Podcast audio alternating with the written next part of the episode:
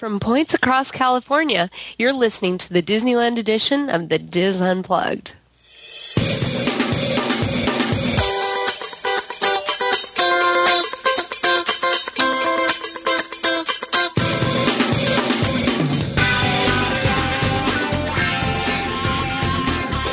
Hello and welcome to the Dis Unplugged Roundtable discussion, Disneyland edition, for the week of May 22nd, 2011. I'm your host this week, Nancy Johnson, joined by fellow Disneyland correspondents Tom Bell, Tony Spatel, and Mr. Wayne Toigo.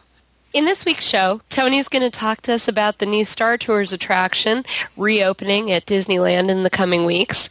And Mr. Tom is going to be talking with us about his recent trip to Walt Disney World and sharing a few things. All that plus this week's news and roundtable rapid fire on this edition of the Disneyland Dis Unplugged. Okay, hey everybody, how we doing? Good, good, great. Okay, I'm having a sucky host night, so we'll just keep it moving on, on going here. Um, Yeah, we'll cover for you. oh, very, very nice, very nice. I won't. So I guess we'll. Um, it's it's been a hugely busy week here at Disneyland. So let's get started off with any housekeeping. Well, I think we should remind people about our Tinkerbell Half Marathon Challenge that's hanging out there. Very good point. An Very good. interesting use of the word hanging out there. Hey, But, okay. How, what are we doing as far as totals? Do you have them, Tom? I don't have them in front of me. It's, Oh it- darn it! It's That's it's not it's not where it needs to be. Pick up those. Keep the money coming, keep- folks. We really want Tony keep, to keep the get cards and letters coming. get it going here. And I'm almost to the point where I'm actually going to share it with people outside of the Dis community. I, I'm slowly accepting it. Well, as long as you accept it by January, Tony, I think we're good. Okay, now, before we get to the news, I want to take a, a second out. Um, all of us would like to send our thoughts and prayers to everyone out there who's been affected by the tornado tragedies in the Midwest. Um, please stay safe. And for those of you um, who have been affected with um, the passing of relatives, we we really feel for you. Okay, let's go into news. Wayne, you've got it this week, right? Yes, ma'am. Okay. We all know that many things are about to kick off at the Disneyland Resort, but that shouldn't stop us from making plans for later in the year also. Advance sale tickets for Mickey's Trick or Treat Party are now on sale. Once a- you bet. Once again, there are discounts for annual pass holders. Tickets are regularly between 59 and $64 for the night of the event. Mickey's Trick or Treat Party begins Friday, September 30th and runs on selected nights through Monday, October 31st. We'll have a lot more information on this later in the summer, and if it's anything like last year, it's going to be great again. Nancy had a It- and I had a oh my God. wonderful time. We had so much fun. We'll have to find out too if they're going to offer that Halloween tour again this year. Um, it's like the. It's a special haunted attractions kind of thing. Maybe we could get like everybody going out this time. That would be fun. That'd be Well, you know, I went too, and I had fun, even though I didn't go with you guys. I know you did. That's what I'm saying. We should all go together. So really, Tom, it's Tom's fault that we didn't all go. Oh, okay. Things are definitely changing at Disney California Adventure. We've seen some recent menu changes that will be introduced as part of the billion dollar makeover. One of those changes includes selling alcoholic beverages at the Glow and Electronica nighttime street parties. Well, beginning July 1st, Disney will open the new Bayside Brews kiosk in Paradise Pier. The food stand will serve warm pretzels and various types of domestic and specialty Oh. beers, Yay! Including Sierra Nevada and Karl Strauss. Beer is also being served in the Pacific Wharf area. And lastly, the World of Color show has been updated again. Over the weekend, a new scene from Pirates of the Caribbean on Stranger Tides was added into the show. It actually replaced the Night on Bald Mountain sequence. The Pirates scene uses the shooting fire effects and also those laser effects that were previously used in the Tron Core segment. There is also an appearance by Rapunzel and Flynn Rider from Tangled a little later in the show. I saw a little uh, YouTube on it. It's uh, it's it's not a bad addition. I think adding these special scenes will be a regular thing for World of Color, and we can probably expect them regularly. Okay. And that'll do it for the news this week. Okay, thanks a bunch, Wayne. Now, rapid fires. Let's see who's going to go first this week. Okay, That's fine. okay. Okay, I'll go. Tony, Tony. So they, so they can rest. Um, okay, Blue Sky Cellar at Disney California Adventure has some new additions. These include a new updated aerial view of the park in which you can see the progress being made in Cars Land, Paradise Pier, and the park's new entrance that's taking shape. There are also new attraction posters for The Little Mermaid, Ariel's Undersea Adventure, Goofy Sky School, and Grizzly River Run. These posters are designed in the style of the traditional Disney theme park attractions posters, and they will be available in spring 2012. So for you collectors, that's cool, and there's really cool stuff to see at the Blue Sky Cellar, including Love these new additions. Love it. The cool. aerial's really impressive. It's um, it's amazing how big Cars Land really is. It, it it's almost the same size as the whole Paradise Pier and Lake area. It's wow. going to be enormous. It's very cool. Okay, so one down. Who's next? Crickets again. Yay, that's what I get for hosting. Okay. Take charge, Nancy. Take charge. All right. So I'm going to go next then since nobody else wants to do it. So I have a horrible girly shopping thing. Um, ah, jeez. Call us when you're done. Yeah. It, well, you know, it's kind of interesting. Um, you know, they took out Kitson Kids, the real high-end, expensive kids merchandise store down between AMC and the Disneyland Hotel.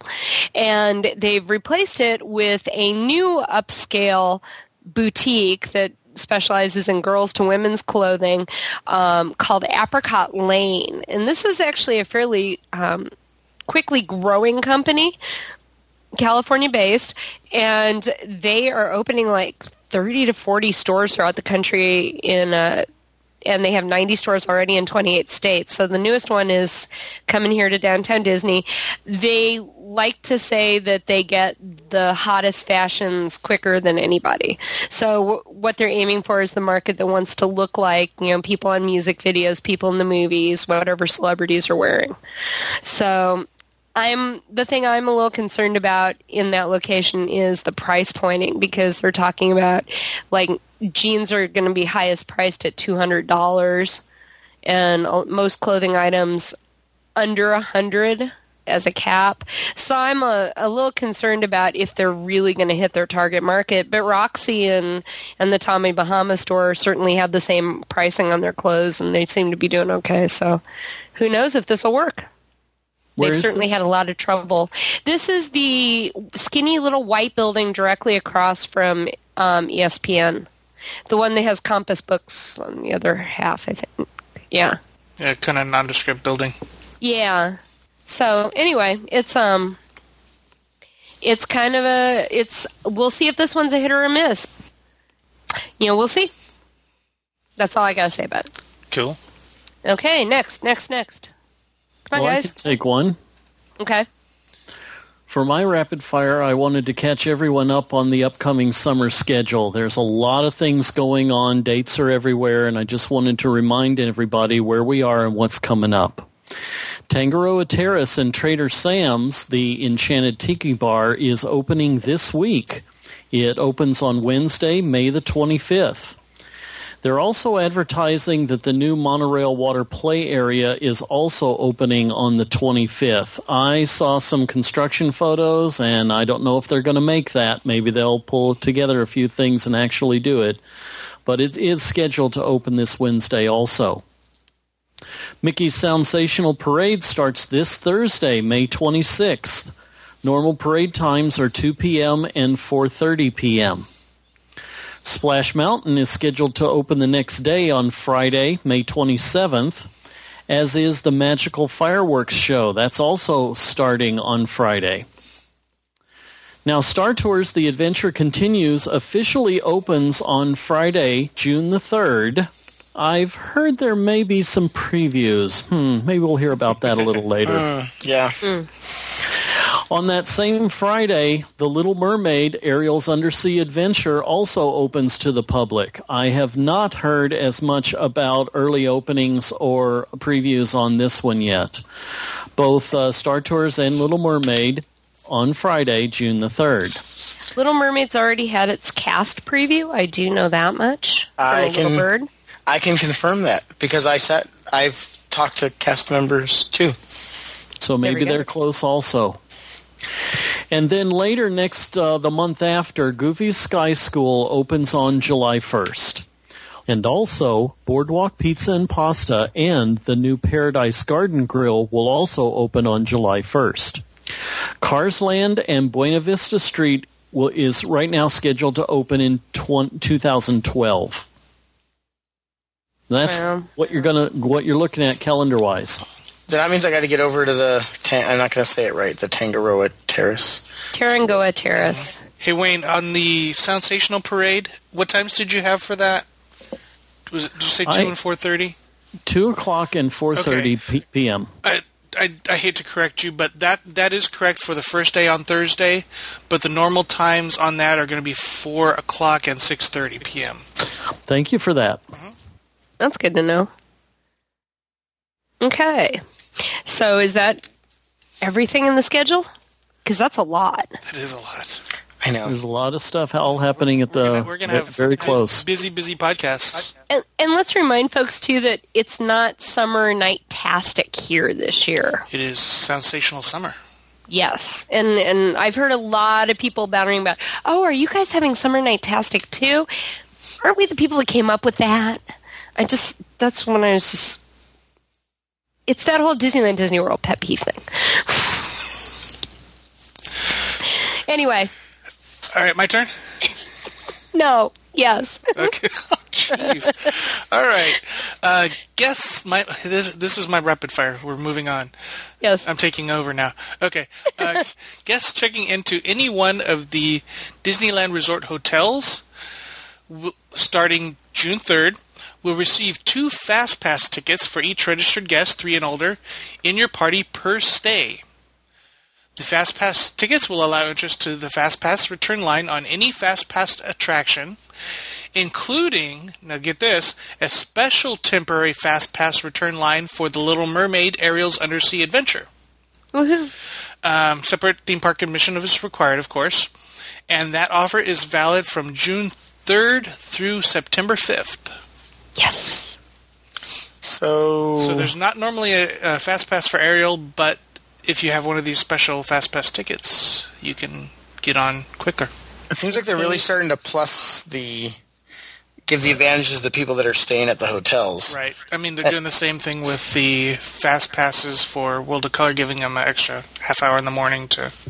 Do, do you guys think that's a permanent thing, or it's because of the construction and everything opening, and we don't want, and there's so many pass holders, so we want to appease the people that are just spending all the money, and that when everything is completed with California Adventure and everything's kind of normal again, that they might not do it, or do you think this is something that's going to keep going uh, further I- down I- this road? I think it might be that they're just playing with A way handle, ideas and seeing what sticks. I think it's a way to handle the summer crowds. Because let's face it, they've got a lot of stuff reopening in a lot of areas. Because once um, Goofy Sky School and stuff like that's open, that finishes Paradise Pier. That's true. And and that section of the park is done now. So you've got more people realizing that and coming back. Does anybody have a problem with it?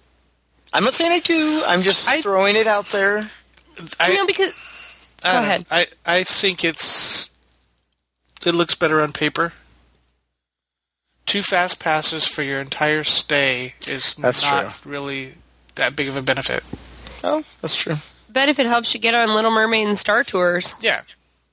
that you know those are the ones that people who are going to come this summer and stay at the ho- premium hotels are going to be disappointed if they have to wait in a stupidly crazy long line.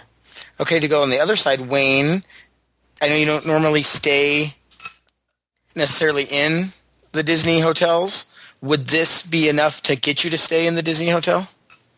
I don't know if it'd be enough to push me over the edge, but it'd certainly be a good perk if you were there. Okay, I'm just, you know, doing a little research here, writing my notes. Okay, I got it. Okay, just asking. Yeah, I don't, I don't know how you would put value on two fast pass tickets. It depends on what your heart was set on. Yeah. If you had three little girls in your party, maybe. Well, aren't, aren't they having star, fast pass machines on Star Tours Yeah, too? but but any guest can get those. Well, I know, but still, it it guarantee you know it guarantees. I mean, what? Let's talk about when the fast passes sell out, because what do we see a lot of times in the park on peak season? You know, Indy fast pass will be out by one o'clock, It's true. and Space Is Mountain it- fast passes will be out. So when you consider the value of this new attract, you know, newly reopened attraction.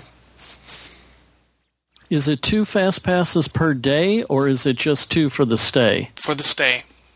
That's it. Okay. Yeah. Yeah. Okay. Sorry. ever- Forget everything I just said. This whole long conversation was just a waste of time. Then two for the whole stay. That's nothing special. Yeah. Like I said, other than the temporary fast pass line for Mermaid. That's pretty cool. Yeah. Yeah. So, okay. Well, thank you very much for that, Tom. Tony, you want to go first with the topic on everybody's um, lips this week? As everybody knows, Star Tours 2 is about to reopen with the new plus attraction that it is. And of course, being an AP and annual pass holder, I entered the contest and I didn't win. So I was very disappointed. But then, and so they started doing the um, annual pass holder previews. Is it Thursday or did they start on Friday? Guys, can you help me out there? I think yeah. it was thir- I think it was Friday. Friday. It was Friday. Okay, it was Friday. Well, lo and behold, I got a text thanks to the Dis boards and everything from Tom. And you know, I li- I work in Anaheim. I was getting ready. I'm you know leaving the classroom, and it said, "There rumor is they're soft opening Star Tours." So I went there immediately, and sure enough, there were people with their AP pass holder discount, not discount. Um, they're they're winning like little uh, Ticket. pin. And then there was everybody else just getting in line like it was no big thing. It was just a sneak preview. So I thought that was pretty awesome that I got to go on. And then I didn't feel so bad that I won the contest. However, I know that there's people who've won the contest that are kind of wondering what's the point of winning the contest when anybody can go on it. I'm wondering if maybe that wasn't just um, a spontaneous decision by some management um, at the end, you know, somewhere during the day, saying, you know, okay, this has been successful so far. Why don't we just go ahead and go live for the rest of the day and see what it's like? Because I was really disappointed I didn't win. And then I realized I've gone on it before people who've won the contest. Right. And regular, and regular Yeah, see, because I won the contest and I don't get to ride the Disneyland version for another week. Yeah, and I was there the first day with everybody else, and I mean, you had to wait for them to go on, and then I got there around 4 p.m., and sure enough, it was just regular people in line, and um, so I don't want to give just if anybody's concerned about, I won't give too much away because I know this is an exciting attraction, so I'll share a little bit, but if you're worried about it, then you can you know fast forward this so you don't hear anything really awesome that it that Star Tours has, which are a lot of awesome things. I will tell you that it was a true sneak preview because it broke down 30 seconds in for us. And it was funny because we were on, and to show you how good I think it is, I'm trying without giving stuff away. I was sitting next to two cast members who had went on the cast member pre had, who had went who had gone on the cast member previews and came back before their work sh- before their shift to write it again. So you were actually on the attraction. Yeah. So yes, I was actually on it, and um, they um, yeah we were no yeah when it broke down. No we were on the attraction. We're thirty se- about thirty seconds in, and all of a sudden you know we felt this big shake, and everybody whoa that's so intense. It's so much better. The lights just came on, and realized oh no. Yeah we all kind of then we kind of joked about it, and then they I thought you know because if you read on the sign it says sneak preview flights can be canceled at any time, so my fear was oh great. Now we're not going to get to finish because they could. They, I mean, it's it's not an official opening, so if it doesn't work, they can just say, "Okay, guys, we're done." But they did give, take us to another cabin, and we got to finish the the attraction. And it's I don't want to give stuff away, and I won't, even though I do want to give stuff away.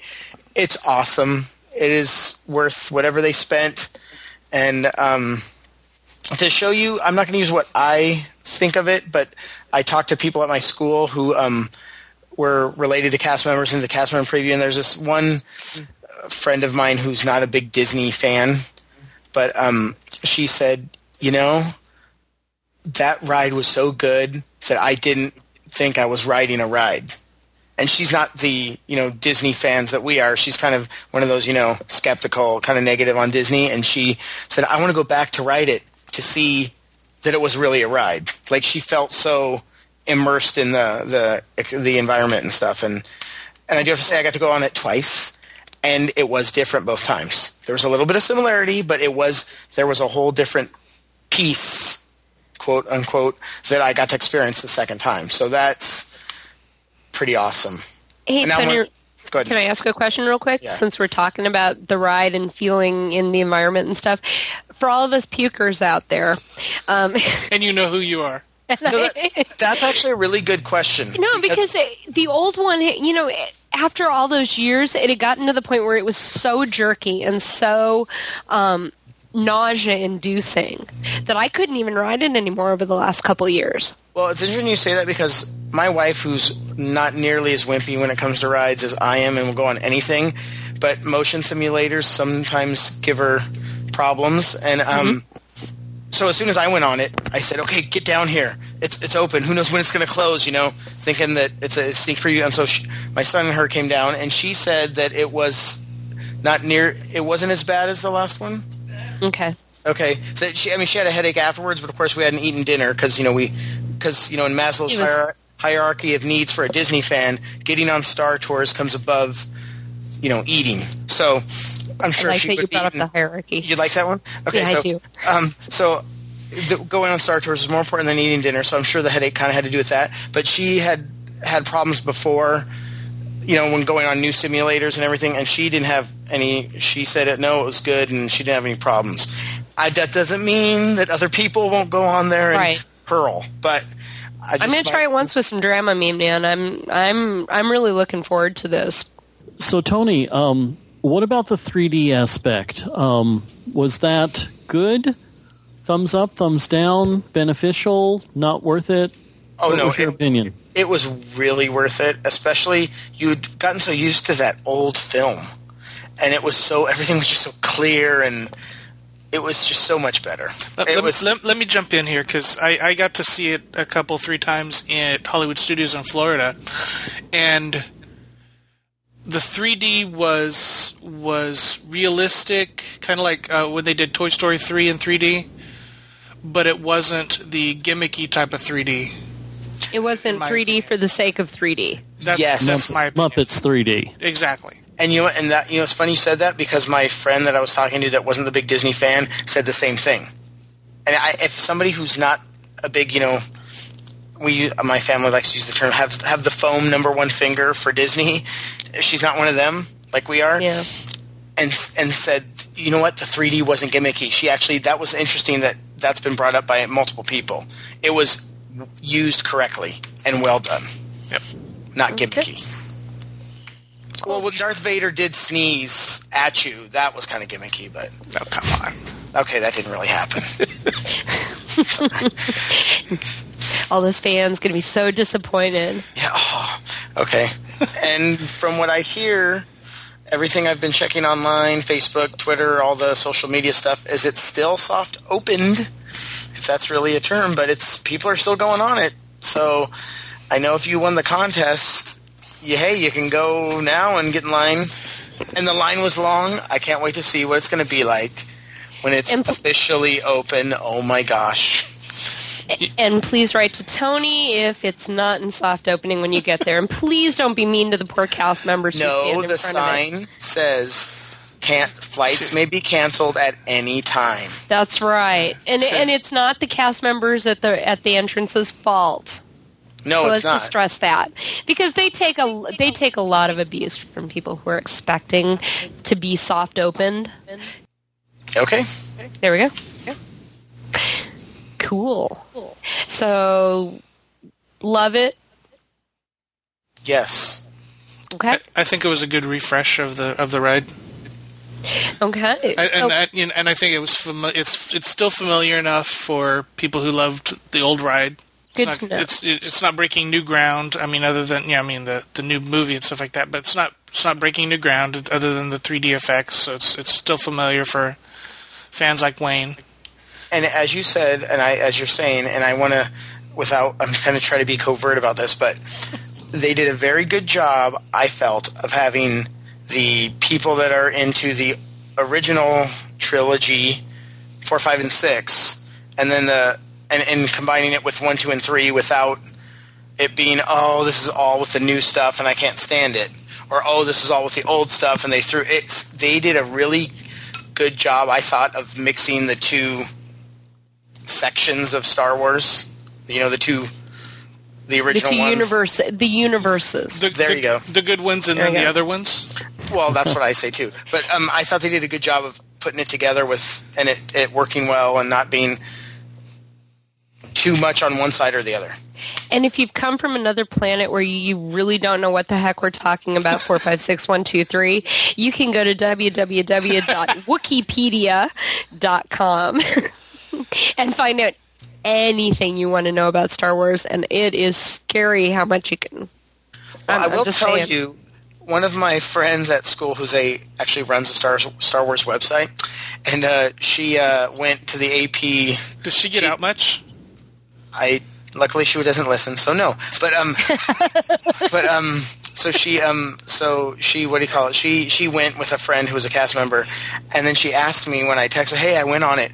What lands did you go to?" I don't know the names of these places, but I, I explained what they were, and then I immediately got the text back. Well, you went to blah blah blah and blah blah blah. I went, oh, that's what they were called. And, I was, and can I I, say that was the place where the I don't want to say it because I don't want to give away, but you know the place Yeah. where these characters are, or the place Yeah. where these characters are, and they knew. And you know what's kind of sad? My son knew where those characters lived too. I was kind of disappointed there, but How That's many okay. trips did you get to make? I did too. Cool. And it was interesting that in the beginning I thought, oh, it's the same. Oh, it's not the same. You know, it's kind of a little surprise. So What? How many combinations did they say are available in it? 54. But that doesn't mean 54 locations. It's the permutations. Yeah. Please do not eat churros and chimichangas before you ride it as many times as possible to see how many combinations. It's like you- two times three times six times. Yeah. yeah. My wife, the math teacher, explained that to me as we were in line why there was 54. I was like, okay. Yeah, we, we we got to hear from Kathy Rogers, the senior producer for the Disney Hollywood Studios version, and she was telling us, you know, that it's 54 versions, and if you wanted to ride them all, it would take you six hours, but I don't recommend it. Okay. There Cool. you go. Okay, well, that sounds like that'll do it for that topic. Let's move on to Tom, who has been keeping us all in suspense about whatever he's going to talk about today. So here we go. Ah, no, no, no suspense. I just w- wanted to get some feedback from you guys about uh, some thoughts I had. Well, and spontaneous feedback is always the best. That's what I'm thinking. Okay. Hope it doesn't just go in the toilet. That's that's all. My hosting job already has, so go for it. All right. Well, uh, as as I just said, I, I got back from just got back from Orlando. Uh, spent some time at Disney World and attended D23's Destination D event, which was celebrating uh, Disney World's 40th anniversary. How was it? It was good. There, there's things they need to work on, and um, they they made some improvements. At the one here, they had the concert at on the end of the first night instead of the, the as the finale, and so they made that change. But by making that change, they had all the big guns, all the Imagineers and everything on Sunday, and all the authors and historians and archivists on Saturday. So it was not not a balanced not a balanced show. And the the other thing that I thought was interesting was the lack of presence from the um, Disney World, Walt Disney World Resort powers that be. Hmm. You know, because at Destination D here we got an hour basically with George Kalogridis being interviewed and talking about what's going on with with Disneyland. And for folks who are not familiar, Uh, George Kalogridis is the president of the Disneyland Resort. And at Disney World, we got two of the ambassadors, and that was about it. That's kind of surprising. I mean, aren't No, they no, the host? Not. No, it's not really. This. I mean, who? I mean, I, I mean, you'd think the host, the host park and the host resort would certainly send a higher level executive than You, you would think. the ambassadors. Yeah. Yeah, but then again, you know. Okay, who's- anyway, who's, who's running Disney World? Um, so before the trip, I, I knew I wanted to come back with a segment for this podcast. I wanted some big revelation, you know, just to prove I was there. Um, I initially tr- was was going to try to ride all the duplicate rides, and since we all know Disneyland's better, I was going to try to find something that was actually better at Disney World. Well, that plan kind of changed after my first session of Destination D one of the speakers said something that kind of hit home for me, so I wanted to bring it up to the three of you and get your thoughts on it. The speaker was Becky Cline. She's the director of the Walt Disney Archives. And she, along with uh, historian Paul Anderson, they were doing a presentation on Weird Disney, showing all kinds of old clips from the 70s, which explains it all right there. Um, eh, but she wanted to make sure that the Disney World fans knew that although she was presenting Weird Disney, that she wasn't making fun of or she wasn't downplaying the importance of the Walt Disney World history. Like I said before, while she was doing that, she said something that I thought was interesting. Of course, I don't have the audio of the comments because you can't record things while you're in these sessions. And I would suck at trying to quote her, so I gave her office a call, and she agreed to talk to me about it. And so I'm going to play a clip for you Okay. of what she said to the. Uh, she, I asked her. I asked her to paraphrase what she said to the Disney World fans, and this is what she had to say. I did want to explain that that um, I I grew up on the West Coast. I'm I'm from California. I was born and raised in, in actually near Glendale. I was born in Glendale and raised nearby. And I have been going to Disneyland since I was a very small child. And you know, I, I experienced all the kind of wacky things at Disneyland that that are you know truly weird. Like you know, I rode the flying saucers and the, I went in the House of the Future and and uh, I I actually got Fritos from the Frito Kid and you know so I remember those things fondly, but they are a little bizarre when you look at pictures of them. And so I I understood how people at Walt Disney World felt, and I I just wanted to assure them that being a West Coaster and having gone to Disneyland all my life, I don't have an emotional, particular emotional attachment to those early things. I know people love Horizons and Kitchen Kabaret and and Mickey's Revue and things like that. And what I told the audience was that from an intellectual point of view, I'm, I'm a historian and I absolutely understand um, the interest and I understand the you know what those attractions were and what they meant to people and and I know the history behind them. But I just don't have that deep emotional attachment to them that many of them there did. So that was kind of my caveat, so I wouldn't get booed. Actually, So the thing that struck me with, with what she said was the whole emotional versus intellectual thing, and we'll talk about that in a, in a second. But I have one more clip, and I asked her to, you know, sh- like she said, she's been around for, she's been with the company 22 years. I asked her, do you still, when you walk down Main Street, Main Street, is there still magic there? absolutely, absolutely. Disneyland for me is, you know, I, gosh, it's really hard to describe. I went, I went very often to Disneyland as a child. I didn't live in Orange County, but I did live in LA County, which we're we're about 35 miles north of Disneyland. And as a child, I didn't have anybody in my family that worked there or anything, and they didn't have annual passes, so it wasn't like the people that go all the time. But we had family that would come in from out of state, and every every summer they would come on their vacation, and we would go as a family to Disneyland. And then, of course, my father worked for Lockheed, and so we had Lockheed night, and oh, we'd save up money, and we'd go, you know, Girl Scout days, or my brother's, you know, Boy Scout troop would go, or you know, it, our church would go for a special night, you know. So we we ended up going, you know, many many times during the year, um, usually for evening events, but very often, you know, we'd go for a couple days at a time. Sometimes stay at the hotel if we were very lucky. But um, you know, it was it's it's my childhood memories, and my, mom passed away many years ago, and so some of the best memories I have with her are the things that we we shared on Main Street at Disneyland, watching Tinkerbell, you know, and looking at the twinkle lights in the the hub, and you know, just the things that I remember doing with her, you know, so they're very very special to me. And so every time I walk down Main Street, no matter how many times I do it, I have those, you know, childhood memories. But of course, being with the company for 22 years now, I've sung in candlelight for the last, you know, 15 of those years. So I, I have that emotional attachment with the holidays. And you know, yeah, absolutely. And and I do get that feeling at, at Walt Disney World as well. And and I, I, you know, at the other parks, I do get that that emotional feeling, even though it's not a childhood memory. I, um, you know, I've been there enough now that it's part of my life, and and uh, you know, I get the emotional attachment to. You know, I'm I'm very emotionally attached to, to many of the the rides at Walt Disney World now but I just I never experienced the older ones because I didn't go to Disneyland until I was or Walt, Walt Disney World until I was 35.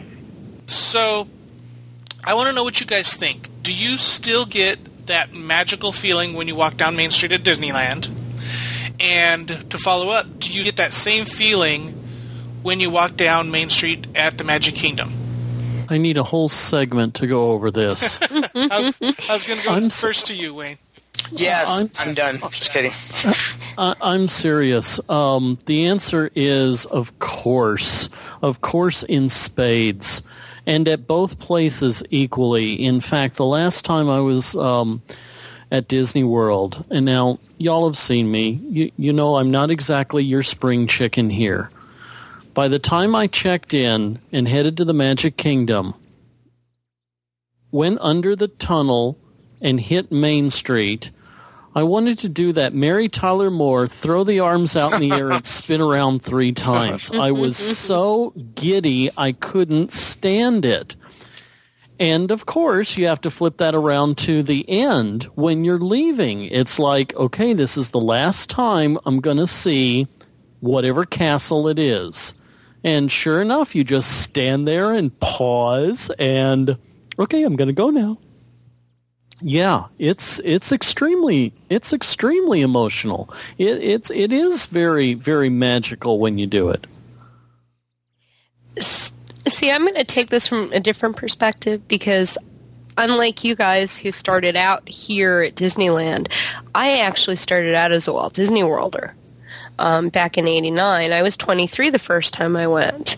Now, I was six when the very first time I went to Disneyland, but that was the only time I had gone to Disneyland until the 40th anniversary.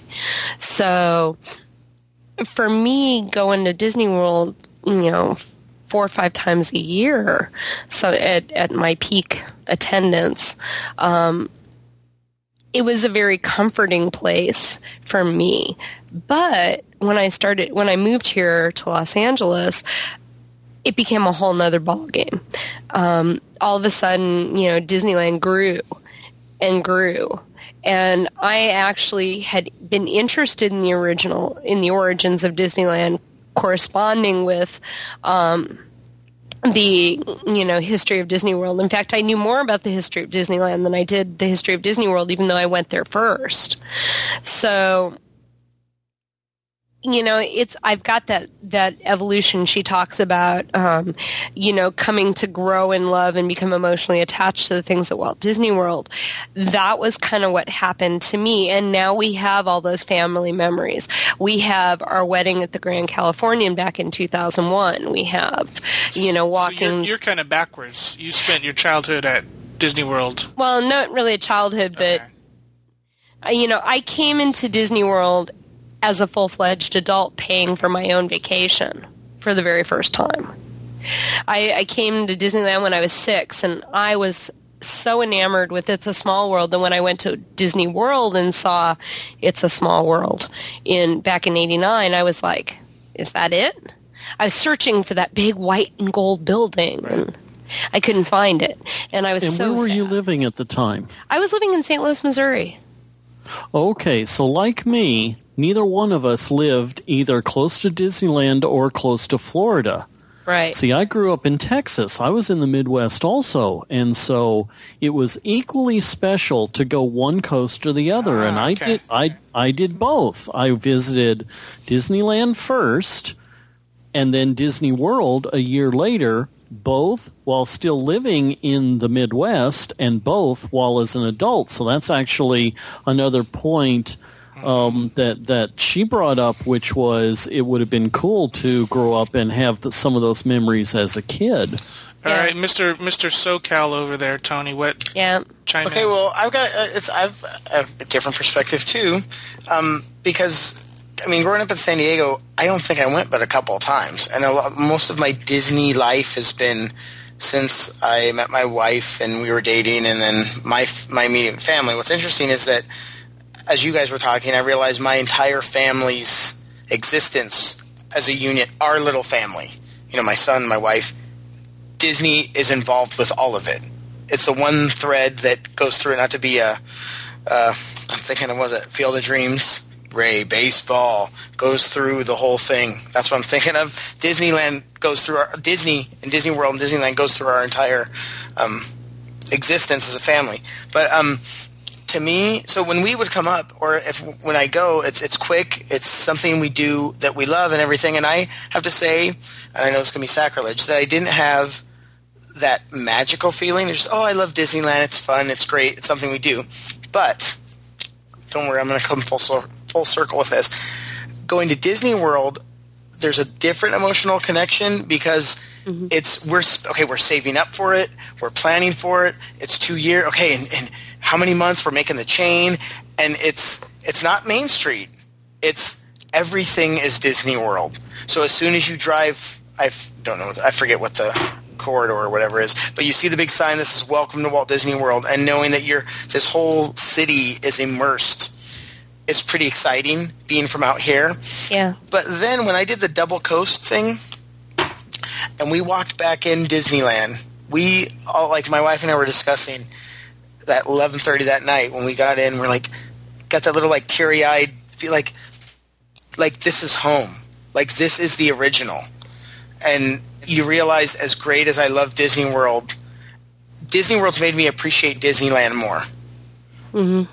because I go, this is the one. This is where Walt was. This is, yes, we have the small castle, but that's how it start. That's that's the first castle, and and now I have to say because of Disney World, I have that. I have, a, I like not that this sounds strange. My relationship with Disneyland changed because of Disney World. I have a, a much more of an emotional connection to it now, not just because of my family and all that, but because I appreciate it more for what it is now because I've spent enough time in Disney World to appreciate what it is. You know, like Yeah. kind of like the the older brother that okay, we weren't that close, and you know, and now oh, now I now I see what you've been doing this whole time. So yeah, now I have I, I that's that's there's there's my answer for that. I don't got know. a side question for everybody. I grew up coming from amusement parks, from theme parks. When I was growing up, my young kid memories were from going to Six Flags Over Texas or to the state fair or to the county fair. It wasn't until years later that I actually experienced a Disney park, even though I was a Disney fan of the movies and the, you know, TV show and, and like that. Were any of you, two questions, were any of you theme park enthusiasts prior to or at the same time going to Disney and did the did the interest and the memories and the experience you have coincide with other theme parks or just with Disney parks? I can answer that one because my family loved hardcore roller coasters and I didn't. so, um, they, like they went to Magic Mountain, Six Flags Magic Mountain in Valencia, and Knott's Berry Farm. And I, to be honest, now that you, as soon as you said that, I went, you know, I don't have any like special like, oh great, like I don't have that same. It's interesting. It's subtle and it's kind of subconscious. But when you start talking about, it, I went, yeah, I remember we probably went to Knott's Berry Farm like three or four times, and Magic Mountain maybe you know like five. You know, so once a year I was at one of them, and no, nothing special. Like I really, I can't think, I can't remember any special time or whatever. And when we went back, if I've gone back within the last decade, it wasn't like, oh, I remember. No, Fun, but not magic. but yeah, but you know what's funny is I can I have this vivid memory of I think hopefully it's not one of those created ones where you've seen enough pictures of um I think when did the House of the Future go away? Oh Does anyone gosh. remember? Don't remember. Anybody know? Please tell me it wasn't like until like 79, 80 maybe. It must have been gone by 78 or so because I never saw it and I first Okay. came to Disneyland in But 78. I have a few like memories of things that I think were that, like from when I was like three or four. I think we went when I, I think it was uh, we went in '77 or so. So maybe I'm not. Maybe it's totally bogus. But in my mind, it's like re, like I, re, I have little Disneyland memories that I don't have. They're so good. They do it subconscious, like subconscious. Adventures in Inner Space is like that for me because I have a vivid memory of writing. Um, it, our, that's not the name of it. What was the name of it? Correct me. That is the name of it. It, is it was it. Adventures in Yeah. Inner Space. Yes. I, I remember going through the microscope and I remember um, seeing the molecules, and I was six. I, that was back in 72. And I remember seeing the House of the Future, but I don't remember going in it or anything like that. well, how about you, Tom? Where where where was your history with theme parks versus Disney? when as growing up, we vacationed everywhere. I mean, we Disneyland was there, uh, Six Flags Magic Mountain, Great America up in the Bay Area. We did a lot of camping and, and went to the coast and things like that. So Disneyland was just a, a part of it. It wasn't until my wife and I started dating in the mid '90s that we became Disneyland exclusive fans. just like Do you remember if there Yeah. was magic attached to the other kinds of theme parks and attractions? No, not at all. Just fun. Yeah. Just fun. Yeah. See, I think we're all going to tell pretty much the same story, and I think the millions of fans out there are going to say exactly the same thing, that this is definitely what sets the Disney experience apart from everything else. Like Tony, I'm a coaster nut too, and will still, any chance I get, go to a regular theme park and coaster myself to death. Mm-hmm. yeah. Sorry. But no. It, si- But- it was Six Flags Mid America for me that was my nightmare. And when I walked into into a Disney park, I felt like like almost everything was for me. Nothing made me sick. Nothing made me. I felt included. Okay, and I don't want to get you know too uh, emotional here, but Yeah. as a you know, especially you know I'm 11 and 12, and all the guys are supposed to be going on these hardcore rides, and I'm scared to go on these hardcore rides. My wife still makes fun of me, but anyways, and and you know that age, and you want to be tough and everything. Disneyland was the one place that when we went as eighth graders, I could go and be tough enough to go on everything, and that no, that meant a lot to me actually too. And that part Yeah. might be part of the, you know, and it's the one where everybody can go on everything. Yeah. So if you had to pick right now, knowing that we're essentially West Coasters, all four of us, if you had to pick right now, which park gives you the most magic? Wait, Magic Kingdom specifically versus Disneyland, or the whole? The whole experience. Take it take it to whatever you want. If you had a choice. I'm like gonna right sound now. like I'm. I'm gonna sound like I'm waffling, but I say that's a really unfair magic comparison. Let me answer then. Okay, go ahead. This this I think kind of triggered why I wanted to talk about this. Um, I got there on Wednesday, went to Epcot Wednesday night. Thursday morning, I was at Magic Kingdom, eight eight o'clock in the morning. Extra magic hours. Park was opening. Um, they did the the whole entrance thing, the train, you know, song, dance, everything. Go through that tunnel. I'm like, this just isn't right. It just wasn't the same. I'll give you Wasn't home. It wasn't home. I mean, you know, Disneyland. I'm hearing the music. I'm walking in time to the music, and it's just Main Street. And here it was like, okay, this is too big. I don't know where anything is. It's just not familiar. I'm gonna leave and go to Animal Kingdom. Same for everyone else? I I, I I can can't go that far. I can kind of buy that. I have a hard time between both parks. You know, if I'm in one one week, I, and I've done that. I've gone to one one weekend, and then the next weekend I was in Disney World, and um, it's you get lost. It just doesn't feel the same. And then you go back and you're like, wait, there was a shortcut path here and it's not here and the store isn't where it's supposed to be and and yeah, there's there's that warmth of the of the size scaling that Disneyland has. There, it it nestles you. It doesn't make you feel like you're in a place that's too big and kind of not right. Tony? In, ter- in terms of Magic Kingdom versus Disneyland, I like specific rides at Magic Kingdom. Maybe better, or I just happen to like like uh, Liberty Square because I like that architecture, you know. But um, in terms of like you're saying, the whole Main Street and yeah, to me, Magic Kingdom is a is not Disneyland. It's a copy. It's like it's like the generic version of Disneyland. I know I'm going to get in trouble for that, but no, it's not the it's not the same thing. Disneyland is apples and Disneyland. oranges. It is. It's, apples not- and oranges. It is. It's it's they have a main street, but it's not the main street.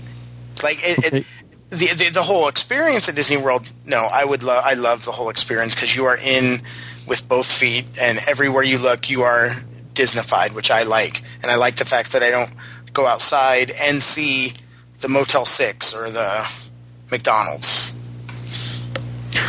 Okay, so I'm going to cap it off with, with where I am with this. Disneyland is home, and that's where most of the magic is. But there are some gems that make Disney World, for me, top of the food chain. I'm there by myself a couple of years ago. This is the first time I've been in many, many years.